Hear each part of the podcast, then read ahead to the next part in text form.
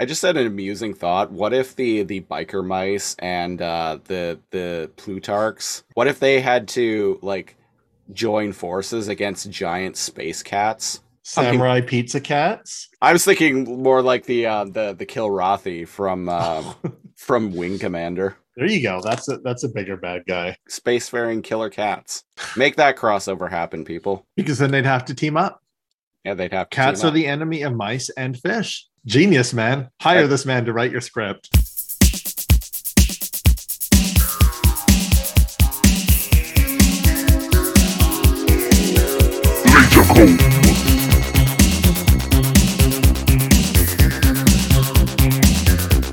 evening, Musculus. Welcome back to the Lazor Comb Podcast, the weekly show where we comb through random episodes of classic TV shows with a fine tooth laser. I'm one of your hosts, Christopher Siege. And I'm Neo Kal.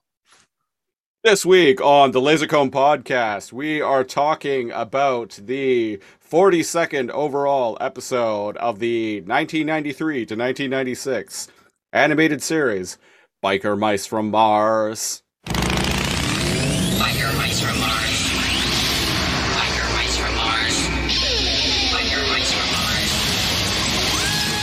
By my Twitter followers. I put up a poll on Twitter a couple of weeks ago and was like, "Hey, which of these four shows would you like us to cover on an upcoming episode of the Lazor Comb podcast?" As I've been doing for uh, since the beginning of this show, really, but The beginning of time. the beginning of time, a tale as old as time.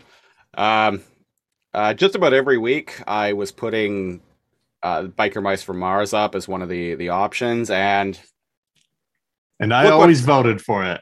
Look what finally won, and the majority spoke this time. Uh, on previous uh, polls, Biker Mice from Mars was usually one of the lower voted ones, but this time, people have spoken. So Maybe they didn't even know what the other options were. maybe one of them was co- one of them was Cops, which I'm kind of disappointed didn't win. And no, not Cops, as in Bad, boys. boys. Bad boys. what you gonna do? What you gonna do when Hulkamania runs wild on you? no. I'm talking about Cops, the acronym, 1980s cartoon, with one of the hypest fucking theme songs you'll ever hear. look, look, time. look, look it up on YouTube if you haven't heard it. Go uh, check out the the Cops intro. It, it's great. Fighting crime in a future time. But no, we're not talking about cops this week. We're talking about, uh, as I mentioned, biker mice from Mars. Uh, this series originally aired on September 19th, 1993. Uh, I believe I caught it uh, right when it first began because I remember it being, as with a lot of shows from around this time, because I was uh, September 1993. I was eight. I was only a few months away from being nine, so I remember this time of my life quite vividly still. Um, so a lot of shows around this time, uh, I was checking out like right away uh, as soon because I was watching a lot of TV. So I was checking them out like as soon as they were debuting because I was seeing promos and whatnot on Fox Kids, YTV, etc., cetera, etc. Cetera, all the time. And uh, this one caught my eye. And um, Biker Mice from Mars was a series that uh, was part of the wave of anthropomorphized, like badass, uh, fighting animal characters. That was a trend that started, uh, undoubtedly started with the the Teenage Mutant Ninja Turtles. So you got you got stuff Yeah. like that. You got stuff like this. You got stuff like uh, later in the '90s. You got Extreme Dinosaurs. Uh, Street Sharks. Street Shark, yeah, Street Sharks is a great example. Um, I'm kind of drawing a blank on a bunch of them right now, but Badass anthropomorphized mutants slash aliens that fight other alien slash mutant slash corrupt you could pro- individuals. hell, you could uh, include Bucky O'Hare, the Adventures of Bucky O'Hare, along with that. Even though the comic book predates that a little bit, right. um, it, it, the the cartoon was still had had that not been a trend in the late '80s to early ni- early to mid '90s, I don't think a show like Bucky O'Hare would have actually been made. That's fair. Yeah, Yeah. yeah, okay, yeah. Yeah. Um, so yeah, so that was a, a thing that was just really, really in at the time. And um, Biker Mice from Mars, I think, kind of stands leaps and bounds as being stands tall as being one of the better examples of this. Because I there's was nothing reminded of that when I watched this. there, there there's nothing necessarily wrong with following a trend or like ripping off aping a formula or like ripping off an idea in my opinion as long as you do it well Yeah. My my partner had directly been like, "Oh, is this part of like the animal people thing that followed TMNT?" And I was like, yep "Well, uh, uh. it's it's probably it- it's the most noteworthy example i, I Yeah. would say um like I said, uh, show originally uh, premiered at September 19th, 1993, ran until February 24th, 1996. So it ran for about two and a half years in Okay. syndication. Lasted a total of three seasons and 65 episodes, which was pretty standard for syndicated animated series at the time, six, 65 episode order. Um, something I only discovered recently discovered was there was a revival series of Biker Mice from Mars that uh, ran from 2006 to I believe 2008. Only aired for one season in North America, but uh, it actually got picked up for I think another two seasons and aired in the UK and in other parts Really? of Europe. Yeah, what the heck? yeah, No idea. Had no idea." Yeah. Why? Biker, Mi- Biker Mice from Mars was big in the UK apparently. Um, oh, like I uh some some people that I know who had actually been voting on these Twitter polls uh who are from the UK were consistently voting for Biker Mice from Mars. So the show was well, there you have it. the, the show was uh much more of a thing there uh than it was here. Although it was still pretty big here as well. So um I'm I was pretty intrigued by this on it. I yeah, me too. I had so many of the toys. Um, um, my uh, my my favorite of the toys that I had was definitely Modo, and he was my favorite of the biker mice. He was the like kind of he was the gray mouse. He Yeah, had the eye patch. He had the robot. of course, arm. that's your favorite. He he had he had the earrings. Like he had like he was like kind of the gruff one of the group. So yeah, he he. he Well, they was all had earrings. They were all punks, right? They were all true. rock Yeah. dudes. Yeah.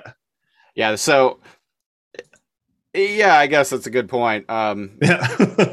uh, the biker mice from Mars are kind of like uh, if you took TMNT, threw in aliens and Alice in Chains, Alice in Chains, Yeah. and like Guns and Roses, Oh, threw you know all what? that in a blender. I almost wore my Guns N' Roses shirt, but it has a bunch of cuts in the front, and I didn't want to be showing too much skin for the the YouTube audience. Um, You know that might have still like the the the torn shirt might have actually like fit. Honestly, like it might have been appropriate. yeah, Given the I should have I should have went and got it. Oh well, it's uh, It's too late can- now. Too late. we we've come too far. Damn it. Yeah. Now Funny you enough- get generic spooky skull shirt video. Uh, I'm wearing my uh, Young Bucks cease and desist uh, uh, shirt. That's that's fitting. that's kind of fitting, yeah. Yeah. Some rebellious shit, you know. Yeah. So Uh, yeah, your favorite was the dude with the robot arm and the eye patch, the older gruff one. No, no surprise. Yeah. Uh, so yeah, the uh, biker mice from Mars. Uh, what the the show was about was it was about a trio of well biker mice from Mars. uh, their their planet was attacked by a group of uh, anthropomorphized fish aliens called the uh, Plutarchians. Plutar Plu- Plutarchians, yeah, as if they're Plutarchians. from Pluto. as if they're from Pluto, yeah. So the Plutarchians, uh, and basically what they do is they fly around the galaxy and mine planets for all of their resources and then move on when they run out of them. It's that's um that's just the way the the universe do, you know. So the biker mice uh, grew up on Mars, and their society on Mars was very similar to Earth society. Um, and when the Plutarchians attacked, uh, all of Mars was basically destroyed. Um, civilization was wiped out, but the the three our three heroes were able to flee and uh, escape. But I believe their ship was shot down, and they crashed over Earth, if I'm recalling correctly. And uh, Yeah. We we did not watch the entire thing, listeners. no, no, I, I, I'm going by what I remember of the show as a kid, and like a br- r- briefly reading Wikipedia. Y- yeah. Um, Seems legit. they they also have so they land on Earth and become uh, uh they continue riding motorcycles around like it ain't no thing, uh, fighting the uh uh Plutarchians who we discover are hiding out on Earth uh by way of uh billionaire businessman uh Lawrence Limburger Uh-huh. Who is a fishman. He looks human, but he's actually a Plutarchian fishman in disguise, wearing a rubber mask. And I don't think he Mission does it. in- Impossible. totally, mask. yeah. I don't Yeah. think he does it in this episode that we're about to talk about, but uh, he definitely like there are many times throughout the series where he pulls his mask off and you actually see his fish face. Quite scary. Yeah. We do see another of his races race talking to him though. Yeah, yeah, later Yeah. in the episode. Um the the biker mice have their own version of April O'Neil. Uh what is her name? Right. Man, she Uh, was Charlene Charlie Davidson. Ho ho! no way. Charlie Davidson. Charlene Uh, Charlie Davidson. Okay. Uh, she is a, according to Wikipedia, an auburn-haired, green-eyed, beautiful girl mechanic. Okay. Uh, who owns the Last Chance Garage in Chicago? Yes. So the the biker, I should have mentioned, the biker mice take up shop in Chicago. Uh, Throttle, Oh, yeah. Mini, Throttle, Modo, and Vinnie. Uh, take up uh, shop in Chicago, and they're aided by Charlie Davidson in their fight against Lawrence Limburger and his cronies, including Dr. Karbunkle and Grease Pit, whom we both see a lot of in this episode. hmm Much to my much to my joy. Oh, Yeah, excuse me. Vi- Vinnie's the like Vinnie's the, Vinnie- the Vinnie white rat yeah, with like the like Kano head, right? Like part of his head is like cyborg and he's got like a red eye. yeah, he's got like a metal plate over the right side of his face. Yeah, and he's got white fur. Um, And Throttle's like the the orangish brownish one yeah, with wears sunglasses. shades. Yeah. wears shades. He's Kind of like the techie or like the he's the leader of the group. the right. Oh, really? Yeah, Yeah. yeah. Yeah, per Wikipedia, he's the leader of the group. Right. Um, And Modo, uh, as I already mentioned, my favorite is the the gray furred uh, mouse with an eye patch, a robot arm, and a gruff disposition. Mhm. Forgot to mention, uh, they all have uh, quite uh, amusingly enough, they all have like red antennae on their head, just to prove that, just to really hammer in the point that they're aliens. Right, like very iconic to their silhouettes, but doesn't take away from the fact that they're giant mice. Yeah. It's easy to overlook that too, because it's so subtle. Yeah, totally. Yeah. Um, Yeah. I, I remember the toys. Uh, some of the toys, uh, you could actually press the um, uh, you press the antennae down into their head. Oh, Uh, so I you guess could to wear different. so you could put the helmet on them. Yeah. Yeah. Seems legit. Uh, yeah, and you had mentioned that their helmets uh, are uh, kind of double as like space space helmets. I kind of like that. That they're um they're they're motorcycle helmets double as like space. They kind of look and function as both, both Right. like space helmets and like motorcycle helmets, and it's kind of iconic and, and a cool idea. They can dramatically like flip the visor open, right? Like it's it's a neat design, and, and I, I- think it actually works. I gotta say, like the the character des- designs in this show are great. At Like- first, I'm like, man, this is too much. Like, this is a blatant ripoff of TMNT. This is too much, Ooh, much. but it's not. No, it's not. No, like, this it fucking works. yeah. and I, I I think there's a reason why this uh amongst uh amongst an entire like wave of TMNT ripoffs, this show actually persisted and even got a revival series like a decade later. Like you're not seeing new street street shark shows, let me tell you. No, I loved Street Sharks, but I was the kind of kid that liked anything that came out like this. Any badass cartoons with like mutant people like fighting in the in an urban setting. Don't know So- why, but I was the target demographic for these shows. Oh, so was I, totally. Um, so I want to talk a little bit before we get into talking about the episode itself. I want to talk a little bit about some of the people involved with this Yeah, series. Um, Throttle is, uh, uh, as mentioned, the, the leader of the group, the the Orange Rat, is voiced by Rob Paulsen. So what's funny about that is Rob Paulsen actually voiced Raphael in Teenage Mutant Ninja Turtles. You know what's funny? he's a very prolific voice actor. He's been in like hundred, literally hundreds of, upon hundreds of things. But it's just funny that he was also in TMNT. To me, My my partner, not having watched either of the shows in like decades, was Yeah. working and couldn't really like watch it with me. But she came and she was like, "Isn't like this, it's the same? Isn't it the same voice actor as Raphael?" And I'm like, "How how could you possibly know that?" I mean, probably, but just some people have great memories like that. And uh, her favorite cartoon was like she's a huge TMNT fan.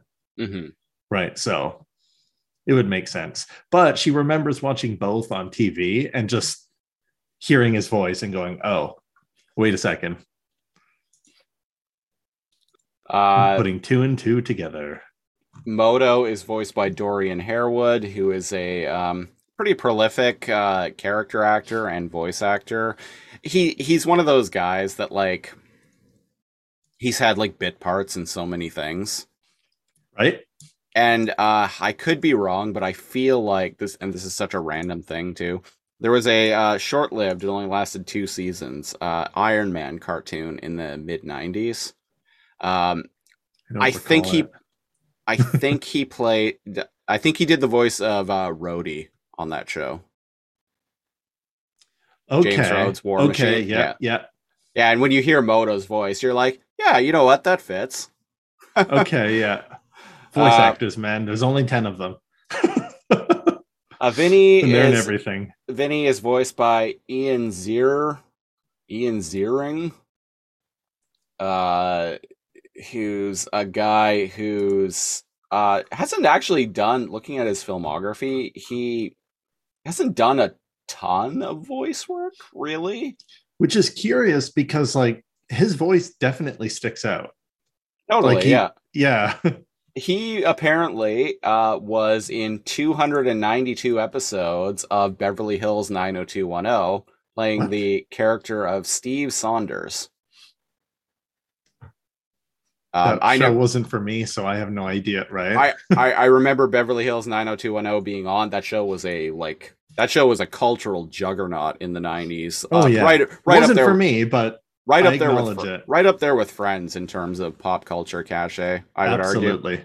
Um, yeah, he was in 292 episodes of Beverly Hills 90210, and that's probably the well, that's undoubtedly the most noteworthy thing he's been in. Um, he uh, he actually returned to voice Vinnie in the 2006 revival, uh, and he looks like is doing a lot of Sharknado movies. uh in uh in the past 10 years or so. So good on him. He's getting work. Uh lawrence limburger is voiced by an actor named w. Morgan Sheppard who uh notable again notable character actor he's been in uh, a ton of star trek he's been in a couple star trek movies and bit parts uh uh lots of small roles in films le- all the way leading up to uh uh, just a couple of years before his death in 2019. The thing that stuck as soon as I saw his photo, the thing with he even like guest starred in a couple episodes of Quantum Leap. So guys, guys done it. Guys, I was a lot of looking it up when you were talking, and I was like, "Ah, Quantum Leap." I'm a big fan. the the thing uh, that stuck out with me when I was looking up his filmography, though, um, actually two things. One was he was the voice of the Vulcan, the head of the Vulcan High Council in the beginning of the uh, J.J. Abrams Star Trek I was going to ask the very beginning, right? Yeah, the very yeah. beginning the very beginning when he is getting like he when spock as a kid like uh gets made fun of he gets into a fight and then he like goes and stands before the vulcan high command and then he grows up and then they're like we're despite you being a filthy half human we're we, we think you're good enough to be in the vulcan high command anyway and spock's like you know what actually no fuck you i'm going to starfleet he was the the head guy on that uh on that uh on the vulcan high command there I just had a flashback to that, very brief, because I don't want to talk about other things other than biker mice. But like, I remember they were in like little isolated, like, like into the ground, like little test things. Like they all had Yeah. their own little, little fo- little foxholes. little like weird study foxholes or something like that. Yeah. Right. Yeah. Uh, one other thing that uh, W. Morgan uh, Sheppard did, um, uh, he had a bit part doing uh, uh, bit voices as various Gurlukovich soldiers in Metal Gear Solid 2: Sons of Liberty. Just Uh, various goons. yeah. yeah, just various like uh, j- just various Gurlukovich soldiers. Uh, so uh, anyone anyone uh, new to this or any of our other shows, uh, we frequently uh, end up bringing up Metal Gear somehow in one way or another, and um, This is the only time where it, it suits. It's fitting. and uh, well, this this time it it actually works. So Yeah. I I I seized the day here and decided to to bring it up. yeah. Uh, with that out of the way, uh, do we want to get started talking about the episode proper? Yeah. Yeah. So uh, to rem- as a reminder, it's um the episode called Cheese Cadets. Um Yep. in the total run, it's episode 42. Yeah, 42 out of 65. it's on It is- YouTube. it is season 2, episode 29, I believe. Uh, yeah. Yeah, if you want to find it on YouTube for whatever reason, somebody has it uploaded as 39 Biker Mice from Mars Cheese Cadets. So uh perhaps that was like based on the UK airing because I noticed Yeah. in the in the credits it wasn't or not the UK but like the European airing because I noticed in the credits the credits weren't in English. yeah, I noticed that too. Um I just have to bring that up because although before we started recording I was extremely prepared and had everything like ready to go all bada bing bada boom Yeah, yeah. uh suddenly I could smell electrical burning what? in uh, the the room with my with uh that I have my my my little recording studio in. So Was it because got, you were burning rubber? uh, hey, hey No, no, okay. I mean, it smelled like that, is what you're saying. yeah. Uh, so I uh I had to make an emergency uh, shutdown and investigate and make sure it wasn't any of my ele- electronics burning. But uh, I've had For everything now, for now. I've had everything plugged back in and uh, up and running for probably like an hour at this point, and still no burning. Still no fire Here in the are. disco. Um, no fire at the. eh, Also, no panic at the disco. no fire in the Taco Bell either. Not yet, Good. anyway. Man, I miss Taco Bell. You know, there's only uh, I have one. nothing to miss. You know, there's only one Taco Bell on all of Vancouver Island, and it's in uh, that's where we live, listeners. Uh, and it's in Nanaimo, of all places. Wow. Yeah, it's up by Woodgrove Mall. This is a, this is super local talk, but um, yeah, it's up by Woodgrove Mall. It's it's a half KFC, half Taco Bell, and I grew up in Nanaimo, so for me, Right. Taco Bell was always just a thing that like I could get anytime. As So soon as I- you mentioned the half KFC, I was like, oh, right. So when I moved, so when I moved to Victoria several years ago now, I'm like, fuck yeah, Taco Bell. Wait, where the fuck's Taco Bell? There's literally Man, only one. taco time. There's only one Taco Bell, and it's in Nanaimo. What the hell? Yes, we have taco time. It's not I think same. our taco time in Victoria is a front. Whenever I go in, no one's in there.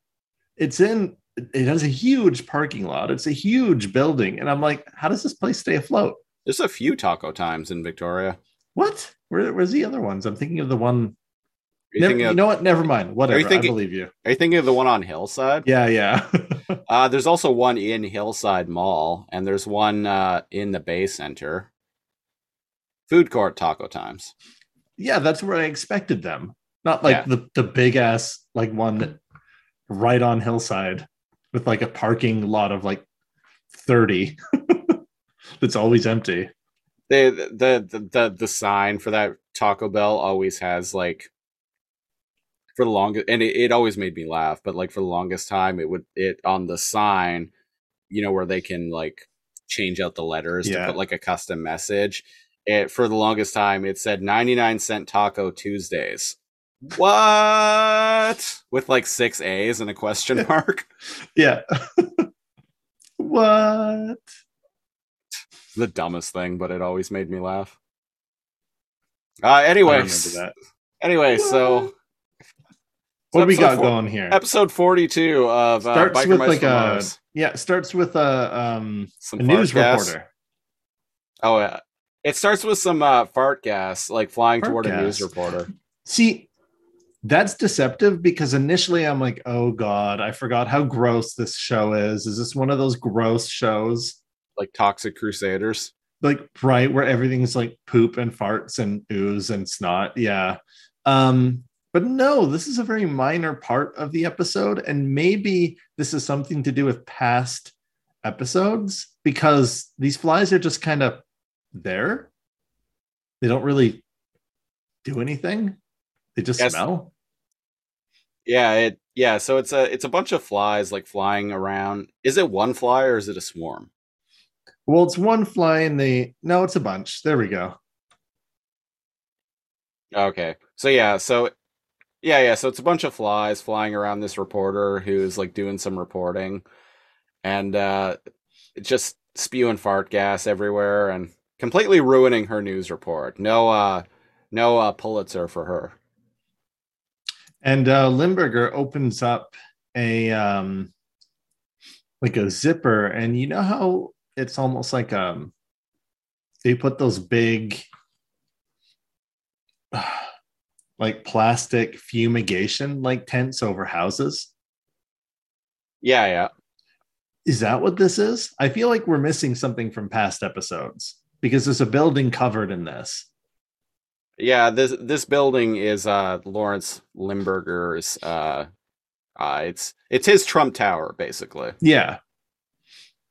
And uh, he opens a jar and lets out more stink flies, and he's like, "Fly free, my Maybe maybe he's trying to keep the stench of uh of Limburger HQ from escaping because I do remember it is a common thing on this show that uh Plutarchians, that's what they're called, right?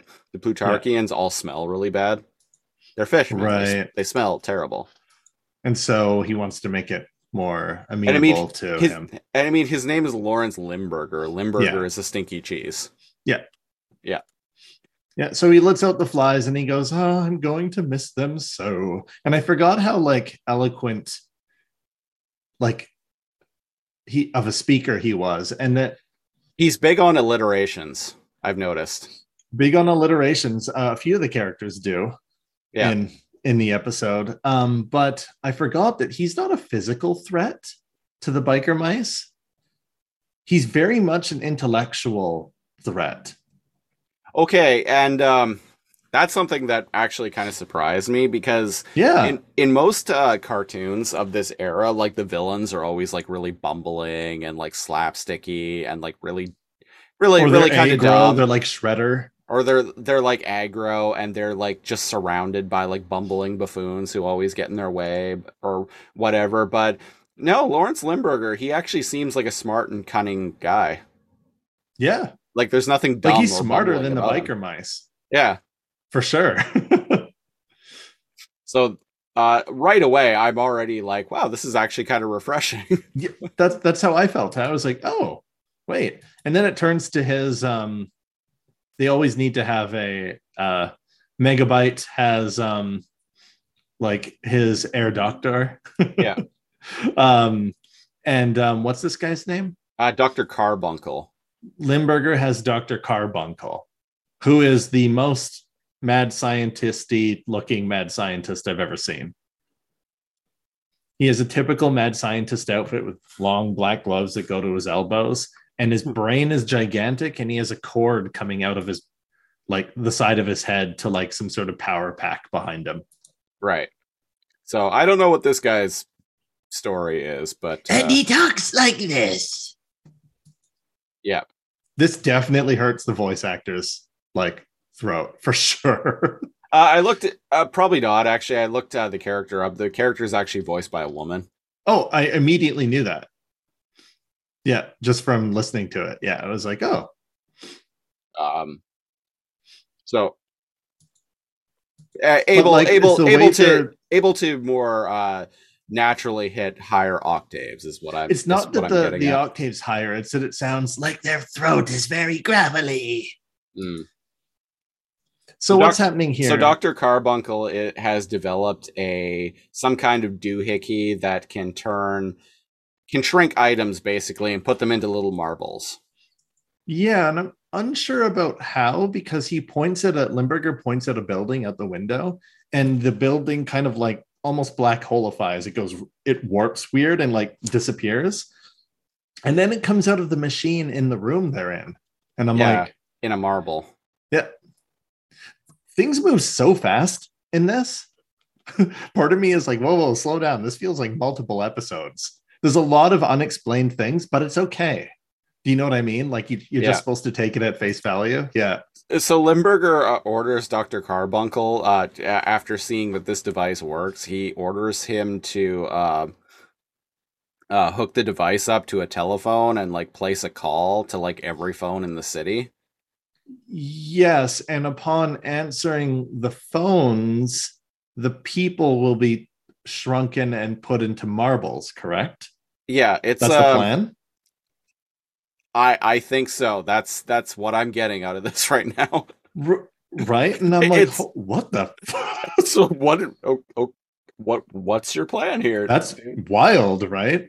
but the and, show doesn't um, waste any time on it. No. we just move on. It's any like time. okay. And I'm like, I've got like several questions. uh, he does reveal, he's like, oh, one simple little drop of water, and boom, it comes back, implying that if the marble he's holding with the building in it gets wet, it would go back to full size. So, so That's all we get. uh, and speaking of all we get, uh, we get introduced to uh, our heroes, the biker mice, riding riding on their hogs down the street. Uh, one of the uh, one of the fart gas flies lands. I forgot on they all like to show off their abs. Very nice. Yeah. Uh, one of the fart gas uh, flies lands on uh, I think it's oh, One of me. Them. Throt- I think it's throttle lands on his hand and he swats it away. And they say some biker mice bullshit. They do, yeah. Yeah.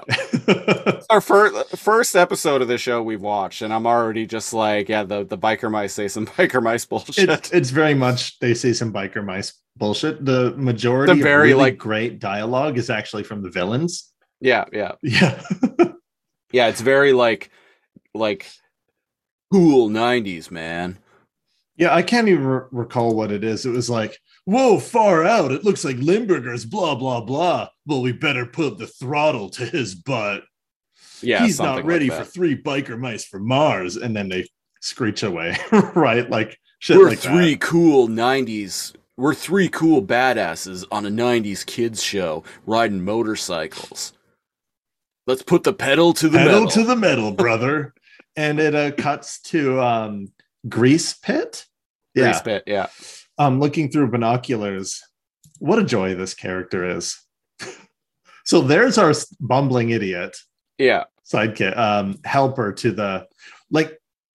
Whether it's uh, we also have a, a podcast about um, reboot Yeah, called Uh, uh, Alphanumeric. Uh, it's coming back real soon. Yeah. And um Megabyte is like the intellectual mob boss, which is what we have here. He has a super genius that helps him, which we have here. And he's got bumbling idiots that like do his muscle work, which he has here. so here. there's a formula. But there's some um Greasepit immediately when he's introduced, uh he he bring he, he brings with him uh, news of the um uh uh, the the B plot of this episode, Can I just say which I find a- absolutely hysterical. the B plot is hysterical, but we never see stuff like that.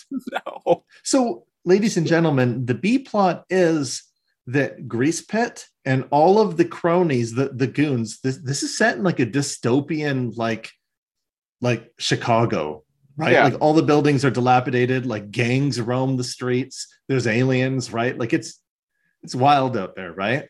Yeah. And Grease Pit says, Hey, uh, boss, we still need to um like do the final paperwork on uh getting those raises you promised me and uh, your men. And I'm like, what? And yeah. and um, like he takes So- off his hat and he like tries to, oh, you know, speaking of which, uh, when when's that coming about? And he's like, Yes, yes, when we have more time later, blah, blah, blah. And he blows him off. Limburger blows off Grease he Pit. he blows him off and calls him a uh, lubricant licking lummox. Lubricant licking lummox. And Yeah. here here begins the uh the the absolute uh treat that is the the journey that is various alliterations that go on throughout this episode. And I mean Lawrence Limburger's name itself is an alliteration, so I find it kind of hilarious that his shtick is that he Yeah. dishes out alliterations all the time. I love He's- it. He's And that's not- probably a fan of Shakespeare. And that's not something that I picked up on when I was eight. no. No, When I was eight, I didn't. He's the bad guy that smells. exactly. Yeah. Um, interesting contrast. He smells, but he's all about like hygiene and being proper and wearing suits and tucking his tie in and embracing Earth's like upper echelon of like class, if you will. Yeah. Yeah. I I really like that. I just remembered he was like the smelly fish guy when I was a kid. Yeah, he, he he was the smelly fish man in a in a human mask. Who was who was the bad guy? I had Yeah. a toy of him. Oh, I had so many toys of biker mice from I had a few of them too. Yeah. I remember um, Um, what was it? Uh, Throttle was the one that I had a hard time finding. Like I found Modo. Modo was the first one I got, obviously. I found Vinnie and I had Lawrence Limburger and I think I think I had Dr. Karbunkle, but I remember it took me a while before I actually got Throttle. Hmm. I think Throttle was the only one I had. How dare you? How dare. so um yeah, the three biker mice from Mars uh, pull up in front of Limburger's building and they step into a trap. And I'm like, how is that a trap? Like, were you not expecting his men to be in front of his HQ? Yeah, they, then we they- get the intro. yeah, they get swarmed with uh, fart gas, and then a bunch of like uh, party vans show up and shoot Yeah. them, and yeah, then we get the intro. Ah, and I accidentally hit skip on YouTube. How dare. I know. How dare? What am I? What am I? Yeah, so the intro does a good job at like filling in the holes of what's going on here, right? Yep. Yeah, we we and uh, we we cut back to the biker mice uh, uh, getting shot at, uh, doing some motorcycle shit, Saying some biker mice. saying some biker mice bullshit. Um, I I like how they all fight. Like I thought the fighting was going to be, oh boy, here we go. But like, man, it really establishes all of their characters, right? Like Modo gets knocked off his bike, and Throttle's like, "Hey, you all right?" And he's like, "Yeah, but the guy that hit me isn't gonna be." And like the Terminator, he just like walks through all the bullets, like uh. going over his shoulder, and his like non-eye patch eye is like glowing. Yeah. so it really establishes that he's like the bruiser, like walk straight into enemy fire kind of he's kind the of dude. He's the badass. He's my favorite. So and Throttle is like the the gunslinger, like cavalry. I'm gonna Right? take a He screen. even says hi ho silver. I'm gonna take a screenshot of this to uh to post in the uh the Lazor Comb Discord later. But when uh, Modo's like just marching. No. Forward? Um. So, uh, we're uh, listeners. We're watching this on YouTube because, uh, at least in Canada, anyway, this uh, this show wasn't available to stream or purchase anywhere. Um, and I couldn't honestly, I couldn't even find a torrent of it. I could find a torrent of the 2006 show, but not this one. So, So we're watching it on you, YouTube.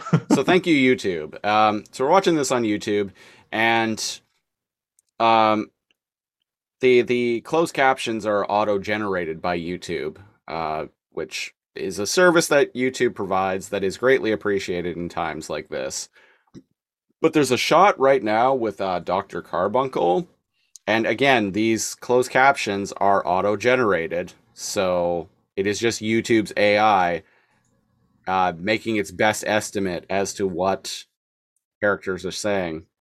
So the closed caption reads right now, and fuck, I might even make this a show art because why not? Um, constriction now, the man is my fondest wish penis. Constriction now, the man is my fondest wish penis. I am not making this up. hey man. Seems legit. Close enough, right?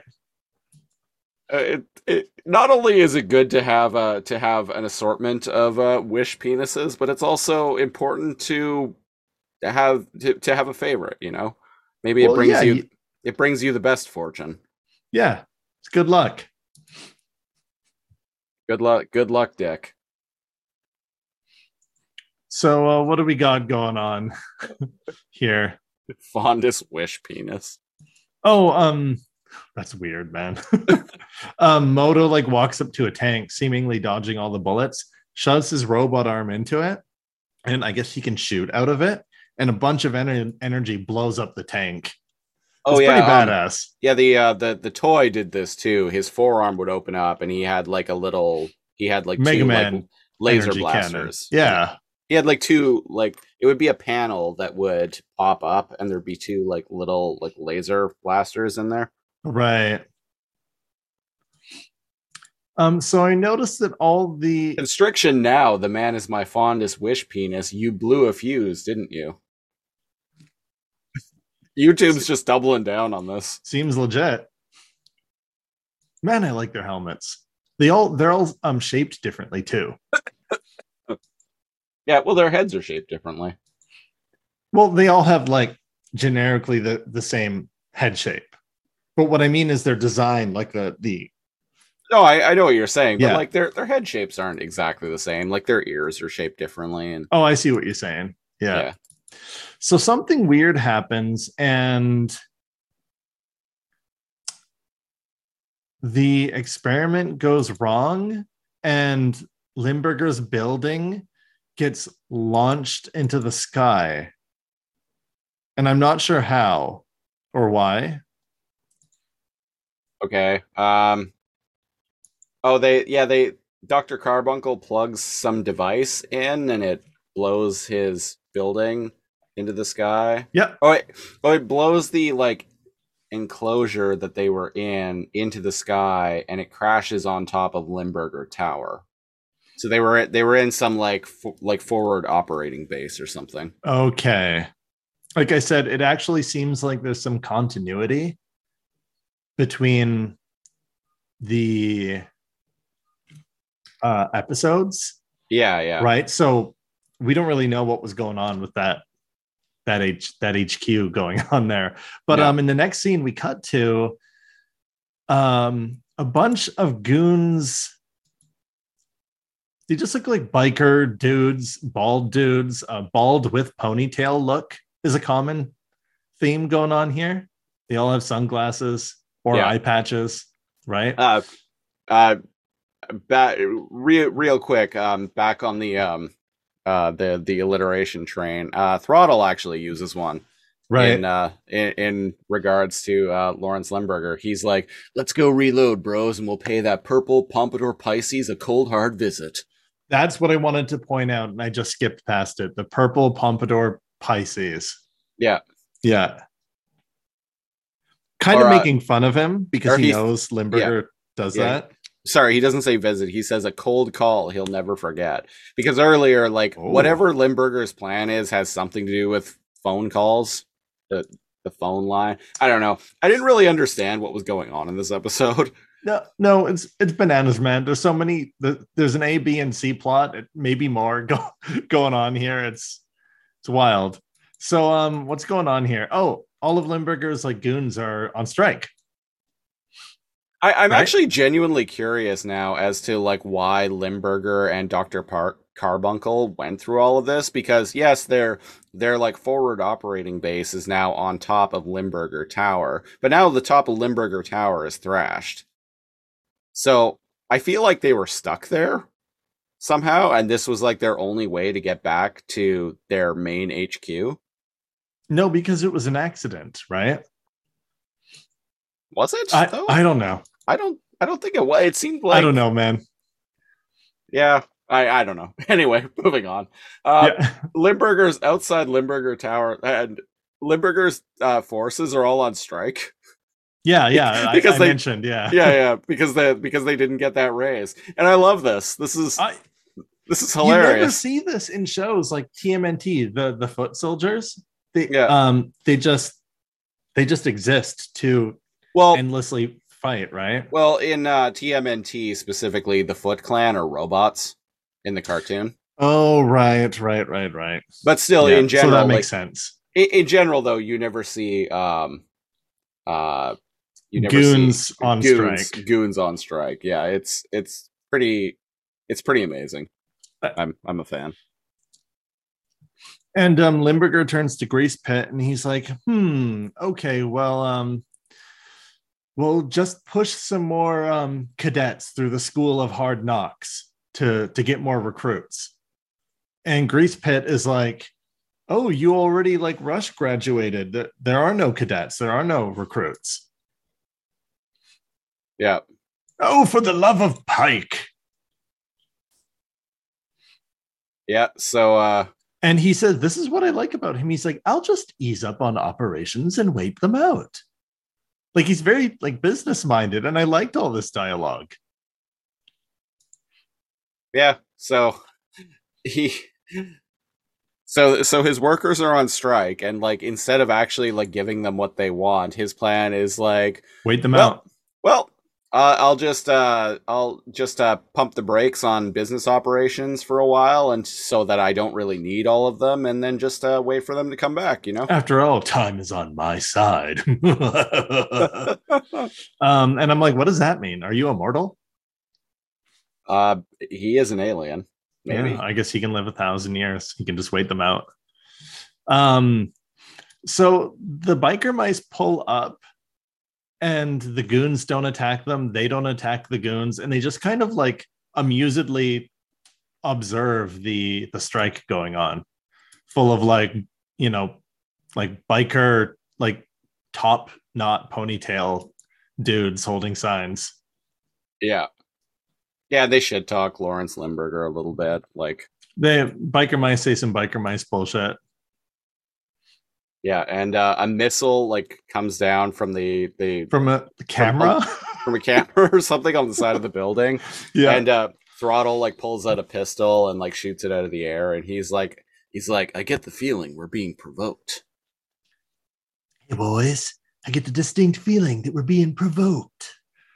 He's got a good voice. Yeah, and uh yeah limburger we cut back to limburger and he in front of like, a giant like console. yeah in front of in front of a very like comical like cartoony like supervillain computer Yeah, yeah. and uh he's basically His like dialogue is so fun and his expressions. uh, take take Ooh. take it away It's not that it's just nothing. Like the, this episode would be two hours long if I raved about like all of his lines, right? But just like fair enough Ooh, I can't wait to show them blah blah blah blah blah. Ooh. Like it, the voice actor had so much fucking fun playing this like idiot, this like flamboyant, Flamboyant, mob, bo- alien yeah. mob boss. Yeah.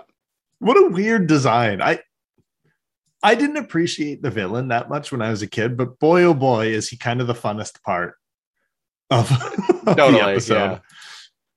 Yeah. Um so yeah, he's trying to provoke the the biker mice. Missile turrets and, and rockets and stuff like open up on Trump Tower. like literally from, it's like from Trump Tower, yeah. from Trump Trump, Trump Tower. Blah. Uh, and I get the feeling like based on what he says, like I think he's trying to provoke the biker mice to cause like a brawl between them and the workers that are on strike. Yeah, to cause them to get back to work. Yeah. He's firing missiles right over them too. And they're just unwaveringly like still on strike. Don't even care that lasers and missiles are flying over their heads. He has a golden statue of him that is just pointing a finger, but it also shoots lasers.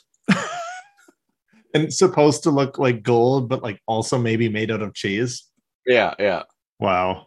It just turns and shoots lasers. Oh, it is. It's it's not even gold. It's made out of cheese. Yeah, because uh, oh, because it explodes the into thro- throttle like throws a grenade or something at it and explodes into a bunch of pieces of cheese. pieces of cheese. What? This show's fucking wild, man. And the pe- body parts of the the cheese statue of Limburger like land on the ground, and so like his, his arm is like sticking straight up with like the finger pointing, and his head lands on the finger, like the nostril of his head, like of his nose, lands on the finger. Oh, So dumb. they had fun animating it. They, they had fun. biker and, mice um, are like riding around, like shooting, getting shot at. light like collapses and it's like a laser turret inside. Like it's it's wild. It's there's sci-fi, it's dystopian, like future. It's they're just having fun blowing his toys up. Vinnie shoots the the um the, the street light laser uh, and blows it up, and he says, "Sometimes you just got to reach out and torch somebody." Their puns, man, are they're they're good puns, but I would argue that no puns are good puns. I I, I definitely Don't at me. I I I uh, I- listeners, I am definitely one who appreciates terrible puns. I am I I love I appreciate and puns. I love them. dad jokes, like all of that. I'm I'm here for it. I appreciate it and sigh at it at the same time. Let me say that. Yeah. So um Grease Pit and um the mad scientist um, Karbunkle. Karbunkle are like kind of scared. They're like, oh shit, they're coming for us. They're not like goons that want to fight them. yeah. And Limburger's like, hey, get your ass out there, losers. Yeah, and then um Greasepit and Karbunkle uh are car are, are like, hey, so um maybe So uh, now's a pretty good time to a pretty- discuss. to discuss our raises. I ah, fuck, I find this so funny. Why, you degenerate dolt? And so You Limburger get out there and Yeah, you Lim- stop those mice. yeah. Limburger like threatens to fire them uh, Yeah. if they if they don't go out and fight. And Karbunkle and Grease Pit, Karbunkle's like, hmm, are you thinking what I'm thinking? And they look at each other, and then it cuts uh, outside to them, and now they're picketing too. So he's lost like his two like main like cronies to this Because he was yelling at worker them and he refused to. to give them a raise. Isn't that great? That's amazing. Okay, so the working factor here in this dystopian, hellish, like alien future is capitalism. Capitalism, yeah, The- yeah. the I the bad guy is it's every his control is all money, Yeah, right? And the goons only want to work for him if they they're compensated properly. Like, th- holy shit! th- this show's way deeper than I remember. Th- I this show is a really good episode. Well, we picked it was random. yeah, it was random. Um, finally, that uh, that random number generator actually like did something in our favor. This is a wildly like even the the biker mice are nearby and they're laughing and they're clapping. What's especially fun, uh, interesting too, is like this show seems weirdly critical of capitalism before like it became like Popular to kind of en vogue to Yeah. complain about capitalism. Yeah. So th- in a way, the show is kind of ahead of its time with its messaging. Way ahead of its time. hey, Yeah. maybe maybe the this is a billionaire. Oh, here uh here's a, a minor thought experiment maybe this show is the reason why maybe this show implanted some subconscious seeds into millennials and that's why millennials by and large hate capitalism so much is because of biker mice from mars. And no other reason. and no other reason. Well maybe maybe that's like what plant the seed in people's in the back of our minds as kids to start questioning this stuff as we got So older. so only people that had seen this show no were woke This enough to this this show is pretty popular Did you I- ever watch this? Biker Mice from Mars? Okay, my partner watched a little bit of it. Every I, I I I've met a great many people in our age group who who are familiar with biker mice from Mars. I'm amazed the show isn't available on anything to to purchase or stream. I was brought a chocolate. How dare you? We are on air, God damn it! this is a serious podcast. For It's a serious sake. podcast for serious adults. about a 28 year old show. Yeah, that's right. Mhm. I said it. The show's 28 years old. I just felt myself age. Uh, so uh, what's going on in the episode? Biker Mice say some Biker Mice bullshit. Um, And um the, the Biker Mice are like, well, he's harmless. His money can't help him here. And they peace out. yeah, I let and I kind of dig that about them. They're like, well, he's not a threat anymore, so let's go. let's go home. Work This work on the bikes. so much happens. Have you forgotten about the marble plot, everyone? the the mar- the sh- the marble shrink ray that's that uses like long distance telephone calls or something. or I I guess Yeah, yeah, I I don't even know. But we There's cut to Lim we cut to Limburger monologue. Yeah. in his office and he's looking all sad. He delivers the monologue and he's like, The best laid schemes of mice and men leave us naught but grief and pain. of the best laid schemes of mice and men. And he's and he's like, Uh, hmm, if I can't get goons here, I'll have to, what does he say? Um uh hire externally. There's some sort of something like that, speech, yeah. Yeah. Yeah. And he flips through a fucking what are those things before um digital um PD uh um Uh, Palm Pilot things. Uh the little rotating thing A Rolodex. a Rolodex, thank you. they're still used in business quite, Yeah. quite regularly. Um, and he pulls out. I'm so confused. What's going on here? Okay, here's what I think. It seems to shock him only momentarily, but a device, this show doesn't explain anything, and it's fucking bananas.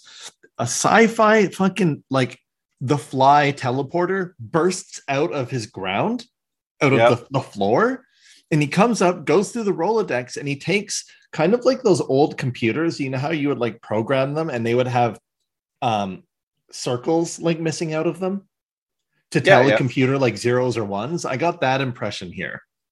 Whatever he- it is, He feeds it into it, and uh, a uh, it cyborg. explodes. First, it explodes. it explodes like it's destroyed. and out out of it it opens up and out walks a cyborg like general kind of And guy Limburger says, "That's right, the pulverizer." so like,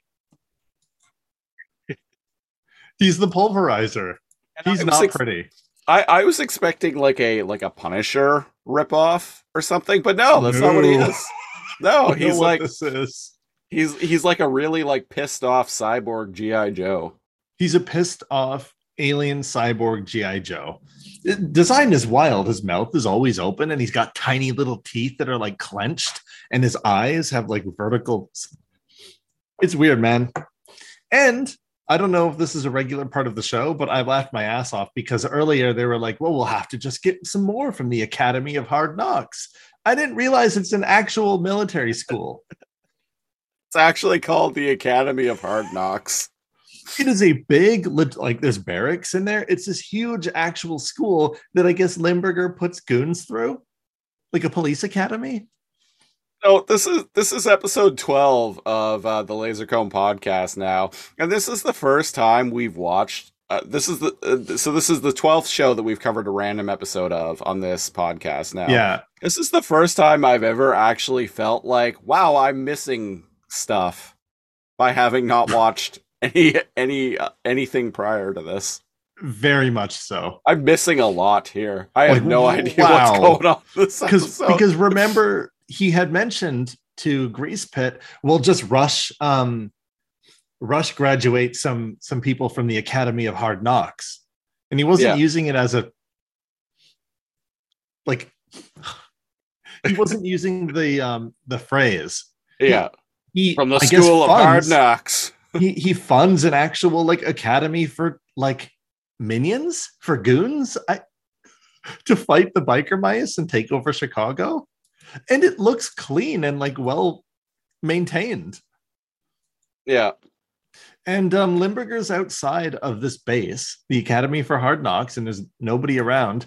And he's outside in a limo, and a jeep pulls up with the pulverizer. General Pulverizer. Yeah, and, And, uh, um, he pulls up and says some pulverizer bullshit like, "Oh, get out of my way, you purple plated pricto." Some alliteration there. Yeah. And he said, "No man in a purple suit and a limousine ever won a war." Yeah.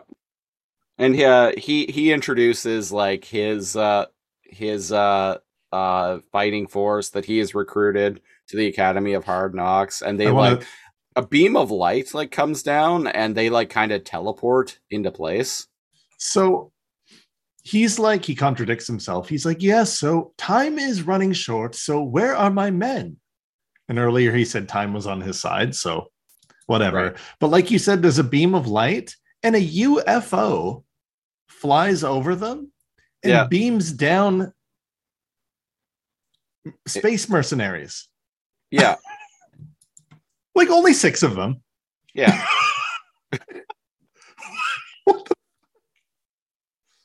And they look like humans. They look like the dudes that worked for him, like ponytail bikers. There, there's one. Uh, I I was thinking that too. There's one in like a, a next, uh, the next Who has shot, tusks. next scene. He's And in this shot, but he's very briefly, like an eighth of a second. He has there's tusks. a there's another one that has like a weirdly shaped, like his eyes are shaped weird. But His eyes are shaped weird. A lot of them Bro. just look human-ish with sunglasses. but yeah, a few are obviously alien. Yeah. and they're train. There's a training montage of these goons. By the way, they're huge. They're jacked. They're all built like the Rock. yeah, yeah. They're all like they're all GI Joes basically. They're all GI Joes, and um, their training montage is shooting cardboard like um shooting range cutouts of the biker mice. Right. God, why haven't we done GI Joe on this show yet? Right? It's all. uh There are In all- several GI Joe cartoons too, so we've got There- we've got a lot to choose from. Kudos to um like the the animators and everything. It does that thing where it half transparents Limburger's face, and he's just laughing over and behind the montage. Right, Like and it shows just like in uh, Beast Wars, Megatron laughing while a like That's what's uh, happening here. Communication tower is exploding. And in the montage, it shows them in a class, and the pulverizer robot cyborg guy is like pointing at some like mechanical looking like digging device, but it's built like a scorpion. And they're all sitting in class, like taking notes. Wild. Wild. And um, before they leave, he's like, Oh, I see the training's like coming along nicely. Um, and he's like, Wonderful, wonderful, dear general. And as they're walking away, um, Pulverizer looks over his shoulder and a cardboard cut up of Limburger pops up and his men shoot it down. And he's like, Yes, things are going along nicely. And I'm like, What is this episode? So Limburger is kind of just too? standing there in place, and like General Pulverizer, like the way he like grabs him and just like turns him around so he doesn't see his own target being shot. and then turns around and puts the the target up with like a remote. yeah, just the way that he like the way Limburger is standing there with like a big smile on his face, and like he just grabs him by the shoulders and turns him around. It just cracked me up. And then we get lo- a graduate. We get a graduation ceremony. I screenshot the so the animations like to play with perspective as Limburger's like talking, and there's one perspective that is absolutely fucking stupid, and I put it in the Discord, right. and it's when he's addressing the crowd and he goes, "Mm," and his head like is tiny, and his neck is three times as big as the top of his head, and I'm like, holy shit, that's gonna be my new Twitter profile picture. Amazing. So before we move on, all of the men are graduating, the aliens, right? Yep.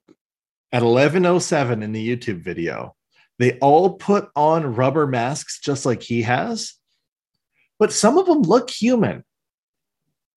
Right? And the rubber masks that they look on, like they're it doesn't make their faces look terribly different. Also, I like that most Except of the them are wearing Tusk guy. except the test guy. Also, I like that most of them are wearing shades and they just put the masks on over their shades. All wearing shades and they all have like top ponytails, right? And they pull the rubber masks on, and all the rubber masks are have like bright blue, bright green, and bright bright red uh, mohawks. Yeah. over their like sunglasses, right? Yeah. Do they look less alien now with green and orange and red mohawks? I there's so much about that that's fucking hilarious to me. I Oh, Jesus Christ. they're fucking wearing sunglasses under their human masks. I and they don't even look less alien except for the Tusk guy. Like a couple of them look weird. And I'm like, was that necessary? Chicago has giant anthropomorphized like biker mice from Mars just but riding around hiding- freely. because I guess At least the Ninja Turtles pretending to to, be a billionaire human, right? Yeah. Yeah. That's yeah, how he totally. controls his empire. Yeah. At least the turtles try to hide it. Yeah, with like a fucking fedora and a trench coat. Hey, they they don't do a very good job, but they try, okay? I like to think that everybody's like, oh, there's the turtles again, wearing their trench coats. And like they absolutely don't disguise themselves, just nobody cares. Sh- should we tell them? Should, Nah. should we? Nah. they let them do their thing. We very briefly get a cut to the show's version of April O'Neil. She's very Uh, plain looking. Yeah, uh, Charley Davidson, as I mentioned. And um, there's like a protest, and what does she say? She like she has one line, and it's what's going on here? Is this a bomb threat or something? And she like puts a hand on her hip, and I'm like, who are you? Who's this lady?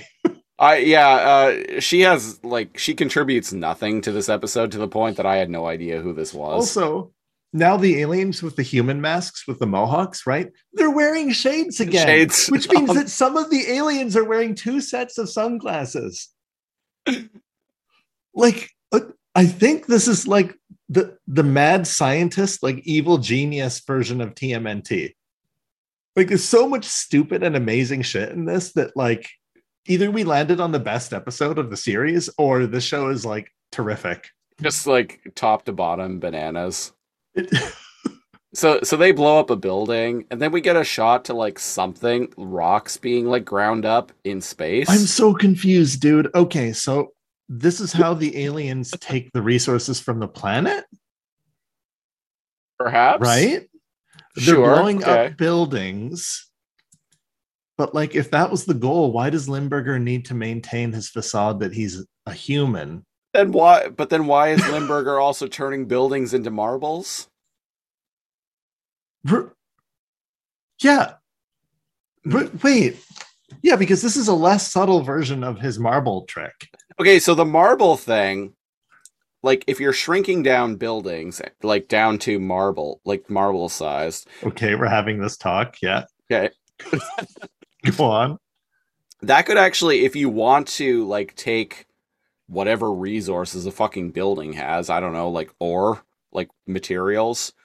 Right. If you want to take that back to uh, like Fishman world, shrinking them down to the size of a marble, because we know the process can be reversed. Shrinking them down to the size of a marble would be a lot Great more con- would be a lot more convenient than uh than like trying to like actually like dismantle the buildings on earth shipping the materials back to uh plutarchia or whatever Way better idea.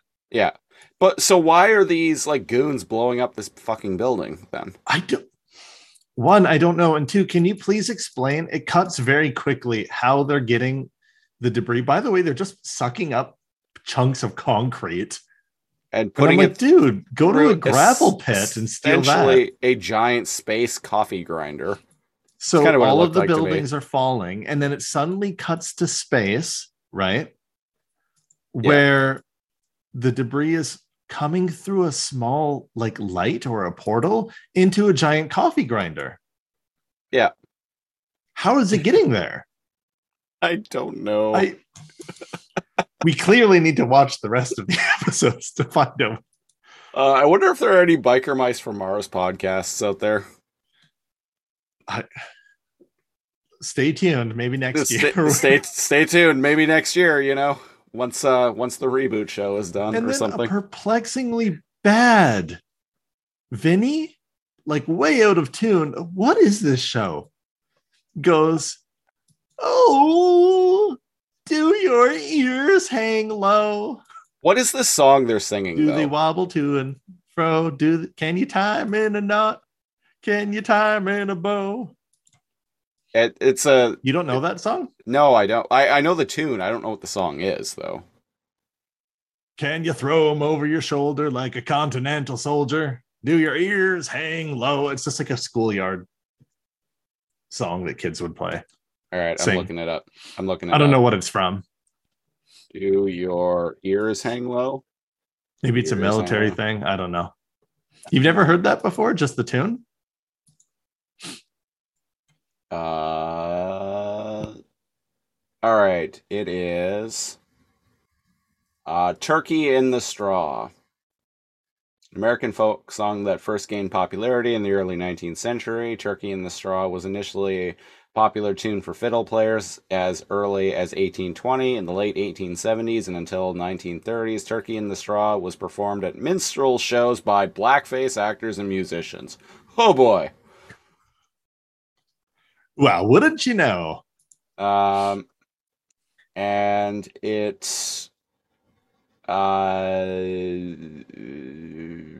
another version of another Oh, it can version be sung to the parade of wooden soldiers, sailors, hornpipe, etc. another version of it. Uh, do your ears hang low? Uh, is do your do your ears hang low? Is a shorter ver- shorter version of Turkey in the Straw. Yeah. Uh, Um, and is the soldier's version is sung do- in schools, at camps, and at birthday parties. uh, let's see. In the United Kingdom, a shorter version with differences in the lyrics heard, commonly sung in Cubs and Brownies events, like a regimental soldier instead of continental. And there's a soldier's version of World War One. Do your balls hang low? Uh, Your balls yeah, hang low. Do they dangle to and fro? Can you tie them in a knot? Can you tie them in a, in a bow? Do they itch when it's hot? Do you rest them in a pot? Do you get them in a tangle? Do you catch them in a mangle? Do they swing in stormy weather? Do they tickle with a feather? uh, sailor's hornpipe, the parade of the wooden soldiers. There you go. See, we're an educational program. Tag that shit as educational. YouTube. Yeah. All right. Well, today I learned. and they're all having a hoot and they're laughing their asses off. And um, Modo is like, yeah, yeah, one more time. How do they The know one this song? They're from Mars. Uh, radio broadcasts from the from 50 years ago. All right. Sure. I, I'll I'll I'll take it. You know. Uh, is that the strangest thing on this episode to you? Because it's not to me. Oh Jesus. Ah, apologies, So- listeners. I happen to be dying right now. Yeah, he's, he's just dying. No, nothing to see here, folks. There's an earthquake, and they don't get to sing it again uh, Yep. because buildings are blowing up all over Chicago. And uh, they go, All right, guys, it's tail whipping time. And they all like do a wheelie and they're getting ready to like rip out. Yeah, it's like a guitar. and Throttle plays. is like, Oh, yeah. Yeah. It's, a, it's pretty fucking hype. Oh, yeah. Let's ride. Let's rock. And, and, and the reason they're holding this, um, this wheelie, by the way, even though they're not moving, perplexing, but good on them. And they're waiting for the green light.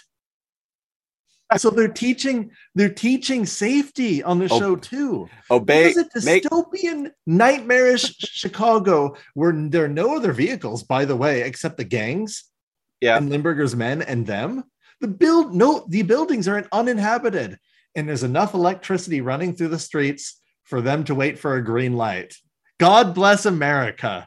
that that that's right, kids. Make sure you obey the the rules of the road when doing illegal wheelies at an intersection.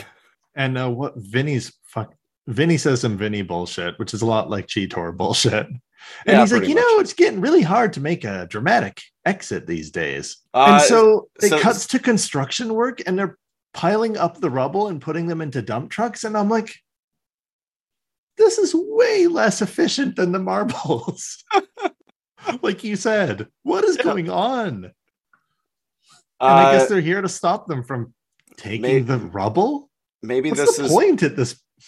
May- maybe this is Major Pulverizer's plan. Like he doesn't like the marble shit, or he doesn't know about the marble, yeah, this marble is, shit. This is Pulverizer's plan because Limburger wants to rule over the Earth. I, I feel like he likes being rich on Earth, whereas he's just a goon on his planet. Yeah, according to Wikipedia, on his planet, he is a literal bootlicker.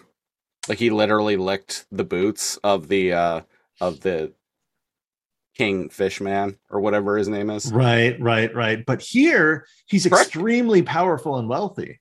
Uh, correct me if I'm wrong, because we we see a uh, like um uh, uh, a FaceTime meeting between uh, Lawrence Limburger and his boss back on uh, uh, Pluto, and uh, I swear he's voiced by Scott McNeil.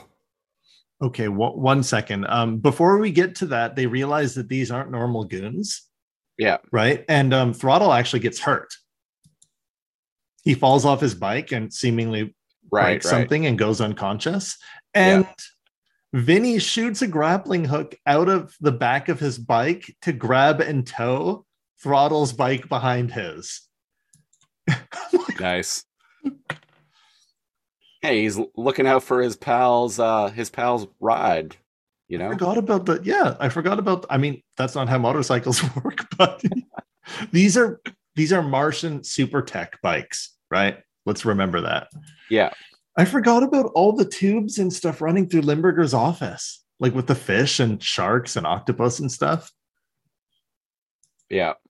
So um, we cut to um, Pulverizer making his move because he's like, What are you doing here? And he's like, I'm here to replace you, buddy. And he's like, You and what army? And then the door blows open behind him. He's like and he's yours. like, Mine or yours. Yeah. no, he says yours. yours. Yeah. I'm like, Wait, you walked in and then your men blew open the door?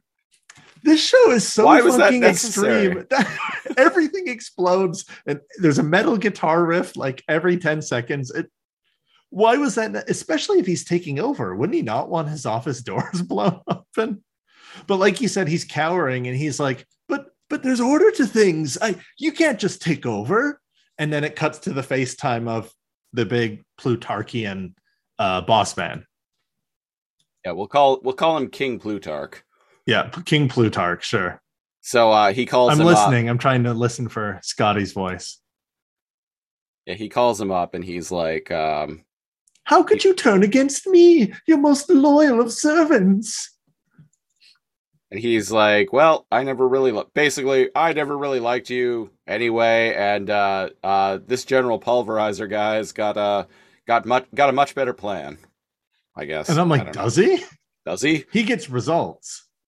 And to be fair, Limburger wants to rule Earth and gain power for himself, not necessarily just get rid of Chicago, because then he won't be powerful. So I kind of like that. I kind of like that Limburger is an enemy of Chicago and the biker mice, but like doesn't quite want to destroy Chicago because then his station on Earth would be over and he'd lose all his power. Right. No, I I totally get that. That I dig it. yeah. Makes a lot of sense to me. I'm looking Yeah. up Scott McNeil. And so uh yeah, they they toss him out. He's fired, I guess. They don't kill him. He literally goes down a, a little chute. And I like how he like pokes his head out as he's being pulled away and he's like, "I really must protest this course of action, sir." And I'm like, "Jesus Christ." And he shoots out the refuse um much like Dinobot, you know, shooting Terrorsaur out the the garbage chute.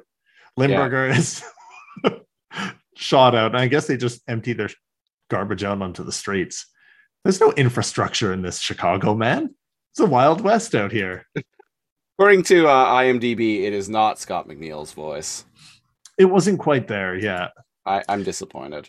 Limburger, uh, Limburger's men are all there, and his men look just like some of the aliens. So weird.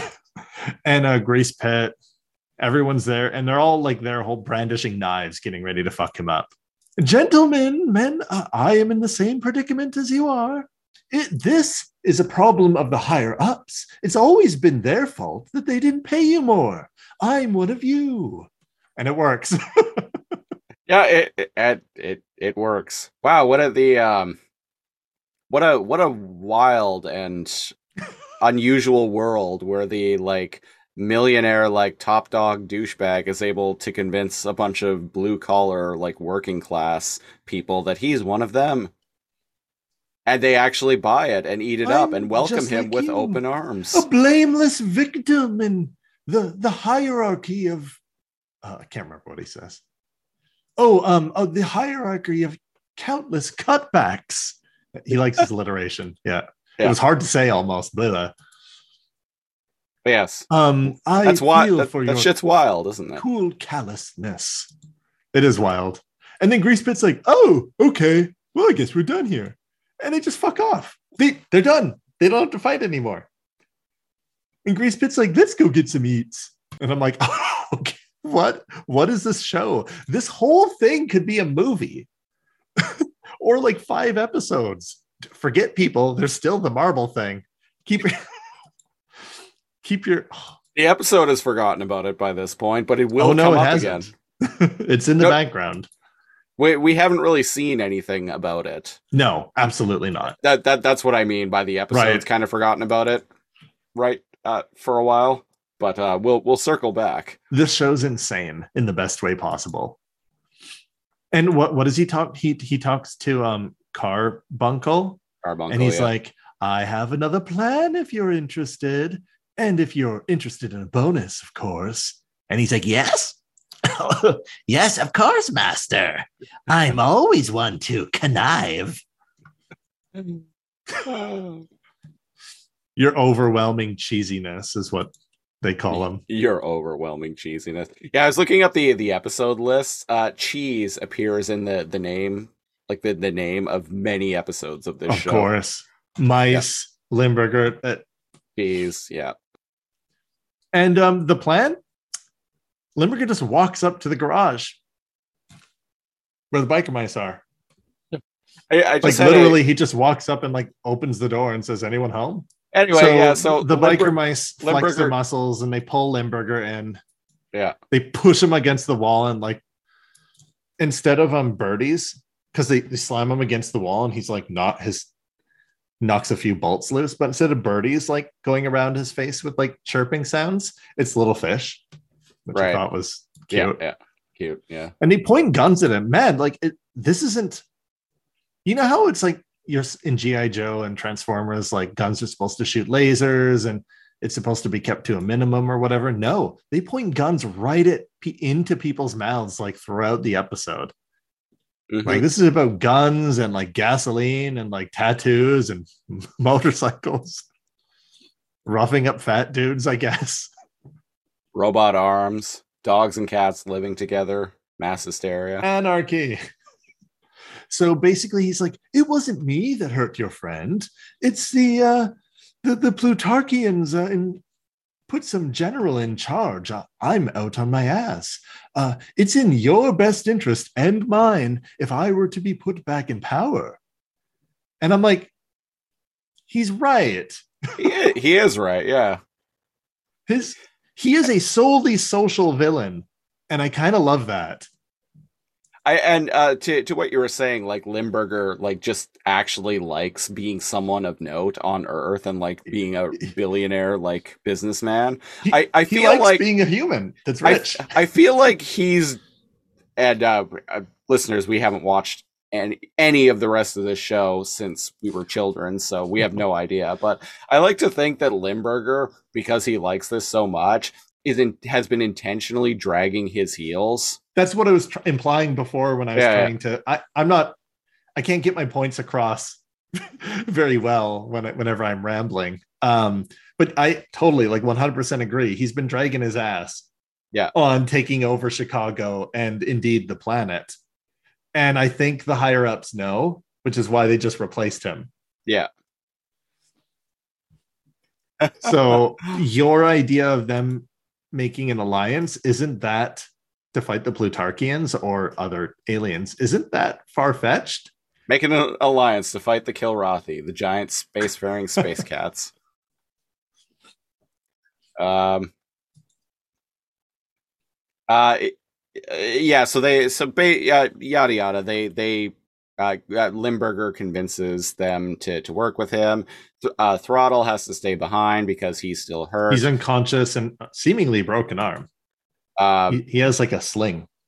Lim- Limburger ends up in his side in a like comically undersized sidecar Amazing. uh, attached to Vinnie's motorcycle. And his suit jacket has the sleeves ripped off. And he's wearing thro- not throttle. He's just wearing a blue helmet, but it only most of his head is his neck, right? Mhm. It only cover it doesn't even cover his chin, it just covers his face and mouth, like the upper part of his head. And I love that. Hey, it still protects the the most. his arms are huge part. though. He he's he's like built like heavy built. He's like um like you know 50 year old uh, uncle with a motorcycle built. The kingpin. Yeah, yeah, there you go. It's built like the kingpin. Very, very um kingpin vibes from this villain. Totally, yeah.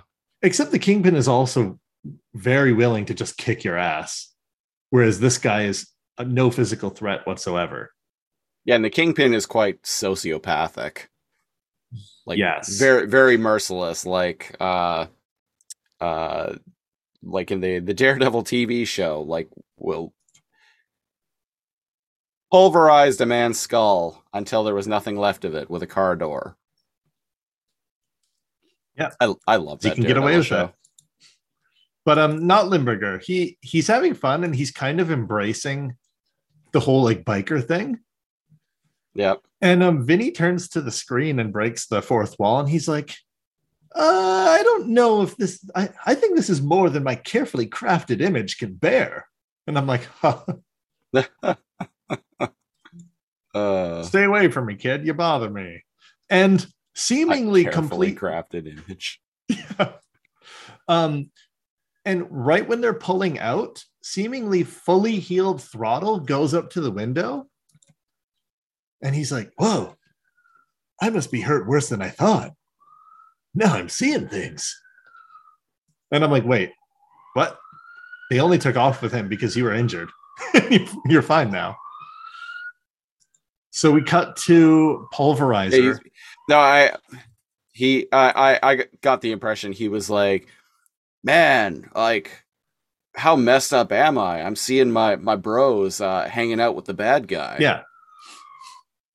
Yeah, exactly. I must be He's tripping like, balls right now. Must be tripping, yeah. And uh, must have hit my head harder than I thought. Yeah. And we cut to the office with the fish-eyed cyborg pulverizer guy, and I just noticed in all the tanks that go through Limburger's office, they're replaced with like submarines and, and military vessels.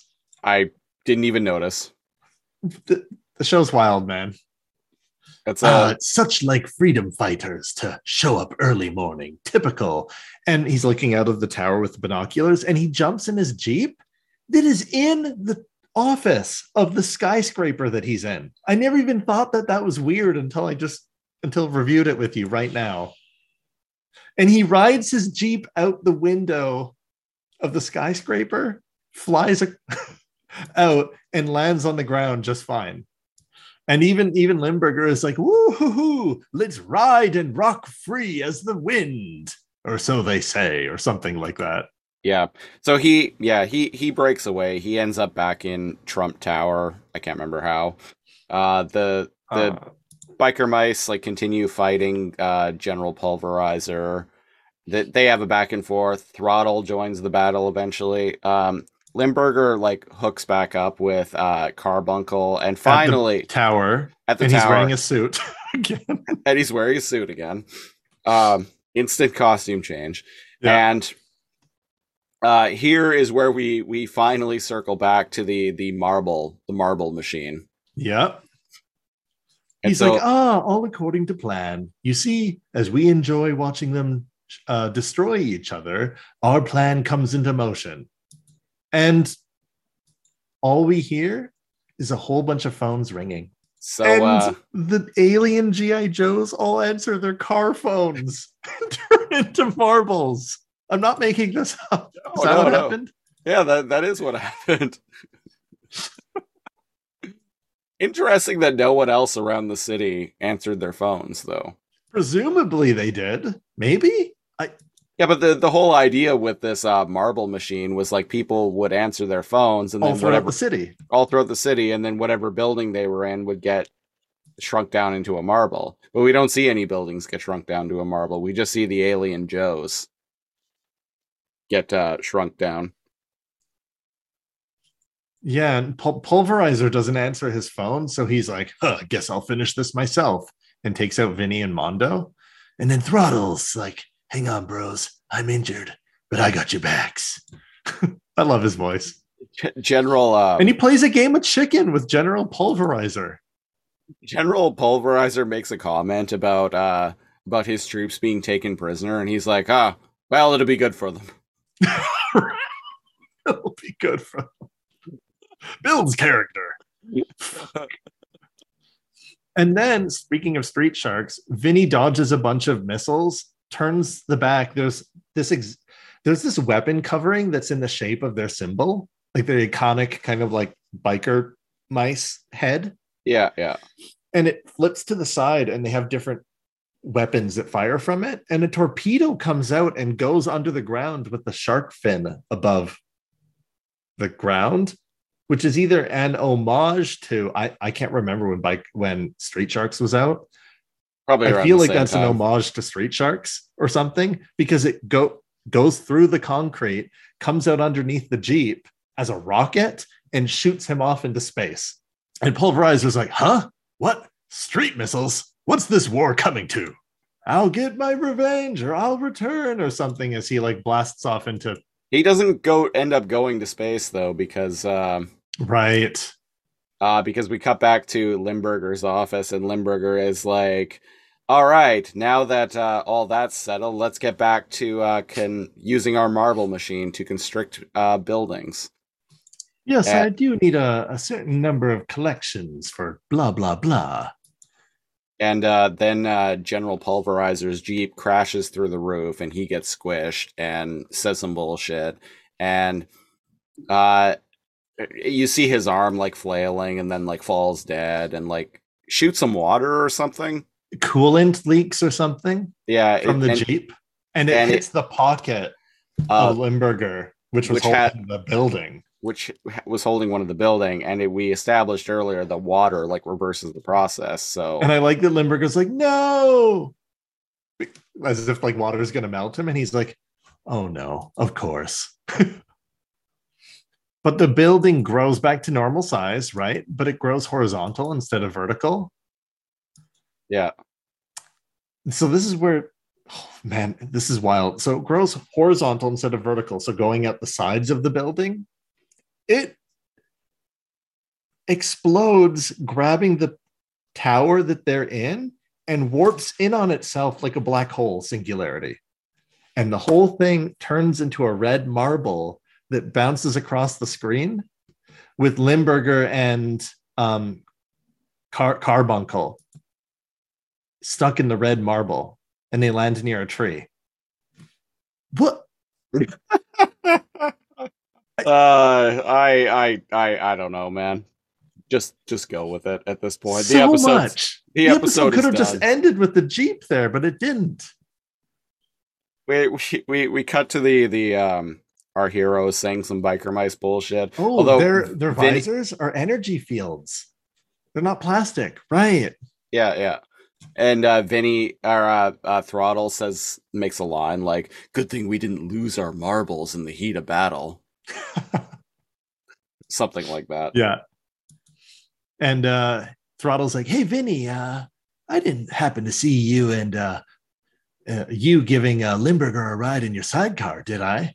And Vinnie's like, What? What? No. Why do you ask? And it shows a squirrel picking up the marble with karbunkle and and and, and Limburger. Limburger in it. yep. And uh, grabs it, and And Runs it, away. it runs away into its hidey hole. And you Doesn't- hear Limburger say like, "Aw, nut." I was He goes- expecting someone to make a nuts pun. he does. He, does. goes, Yeah. Oh, nuts. And then there's a guitar riff and the episode ends. Yeah. That that that was a wild twenty minutes of uh of animated television right there. I don't like comparing things and versing them, but I feel comfortable saying that that is the wackiest, fucking wildest thing we've ever covered on Lazor Comb. Holy shit. One hundred percent. I love it. That was amazing. Yeah, I, I I think I'm gonna actually like uh, go back and watch watch some more of this. I since think I'm it's going all to watch YouTube. some. Yeah. Yeah. Not all of I need to find out. I need to find out what what the flies were from. I need to find out what the the the orange building they were in at the beginning was. Yeah, their their forward operating base, if you will. Yeah. Why did it say? Uh, why did it have the letters L I on it? Limburger's initials? His, his initials are L L. His shorthand? I I don't know. I don't know. It said like capital L I and then lowercase i. Yeah. Yeah, We'll never know, folks. we'll never know. Maybe maybe we'll do some research and get back to you on a on a later podcast. No, we won't. we always which we always follow through with. which we always follow through with. Ah, yeah, that that was fun. That was wild. That was wild. If you Uh, had told me that, I would have told you that a 12 year old was just making up a story. You know how like kids will just like make up a story and like one thing will lead to another and none of it makes sense and it's crazy and there's That like was me when I played on- with action figures as a kid. this feels like a kid making up a story with action figures. And they like did wheelies and they like, but they waited for the green light so the cops didn't get them and then they took off. I don't know. Insanity, utter insanity. It is. Uh, well, that uh, has been episode 42 of Biker Mice from Mars, and indeed uh, episode 12 of the Lazor Comb podcast. Uh, we will be back next week uh, with a Patreon sponsored show. So, for those who don't know, uh, you can go to patreon.com slash lazorcomb, spelled L A Z O R C O M B. We're at the $10 and up tier you get to pitch us a show to review a random episode of a future episode of this podcast. Uh, we've done a couple uh, patron sponsored episodes of this show thus far, and uh, we got a couple more in the in coming up. So, uh, new ten dollar patron, uh, Jared C. Uh, he's been with us for a while. I've uh, uh, I've noticed him on the face the Lazor Comb Facebook page uh, here and there, liking and commenting. Um, so big shout out to him. Uh, he subscribed to us on Patreon at the $10 tier uh, recently, and the show he pitched was the 2001 to 2002 anime Fighting Foodons. I I remember when I told Kal about this a couple of weeks ago, he was like he he just started laughing and he was like, "You didn't exclude anime." And I'm like, "No. No, sir. No, no, I no, I did not. Um, anyone who has been uh, following this or any of the various other podcasts that we do week in and week out will know I'm not a big fan of anime. In fact, I don't really. There's there's a handful of anime uh, animes that I do enjoy, but in general, I'm not a big fan of the of the uh, the the genre. Um, I am a casual enjoyer of the anime myself. But uh, regardless of that, uh, rules are rules. Ten dollars gets you the ability to pitch a show to us. And Jared C, uh, thank you for being a patron. Thank you for being a uh, supporter of this and our other podcasts. for Also, quite a while now. to contrast uh, Christopher, I am a fan of anime, and this looks like a wild ride. it's not the first time uh, one of us has liked something and the other didn't. And I'm sure it won't be the last. So, what we're going to do here is we are going to go to numbergenerator.org. We really got to get a sponsorship from them one of these days. So, It's 26 Wikipedia. episodes. 26 episodes. Yes, so, sir. One random numbers between 1 and 26. And here we go. We're hitting start. Numbers are rolling. Rolling, rolling, rolling. Keep rolling, rolling, rolling, rolling. Keep rolling, rolling, rolling, rolling. Keep rolling, rolling, rolling, rolling. Yeah. 25. Ha ha. Uh so uh next week on the Lazor Comb podcast, we are going to be talking about the 25th episode of uh Fighting Foodons. Final battle, Don Cook slash Chase in Space. It is the penultimate episode of the series. That actually excites me. Okay, here we go. uh, because uh, we have I we we so far we haven't gone in like completely blind to a show to the penultimate, the second to last episode. No. This is the first. this is the first. This is Lazor Comb first, and I'm I'm I'm here for it. I'm really excited. All right. In the very least, maybe you can appreciate how wild it, it might get. I, I did read up about the what the show is about, and to be honest, it does sound kind of bananas. So um, It's a little bananas. Little bananas, just just a half a banana, you know, not not Yeah. a fully ripe banana. One serving of banana.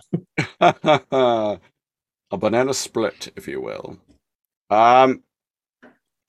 So, yeah, we'll be back with that. Uh, if you want to, you or anyone you know wants to torture us with a random episode of whatever show you want, even if it's a show you know that we might not like, we are bound by it.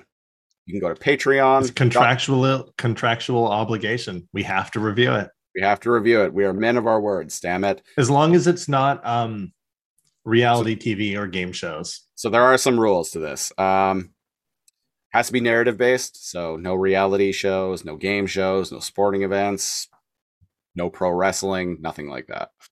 Um and the show has to have completed its run, so it can't be something that's currently airing. Um so if you want to do that, uh, just like Jared C did for uh, next week, or any of our various other patrons have done on previous episodes, go to patreon.com slash lazorcomb and pledge $10.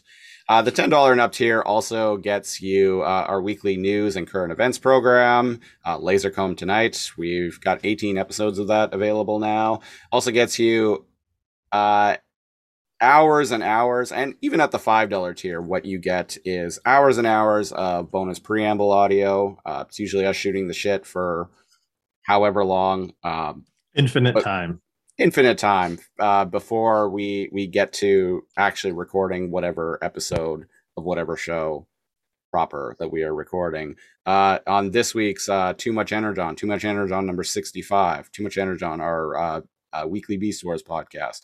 I go into some serious mental health talk. So if you want to hear about that, go check that out. Uh, $5 and up tier also gets you the our weekly 2021 Beast, IDW Beast Wars comic book spin-off of Too Much Energon, Too Much Calabar. And it gets you a monthly co- uh, movie commentary track where we watch a movie and just talk over it.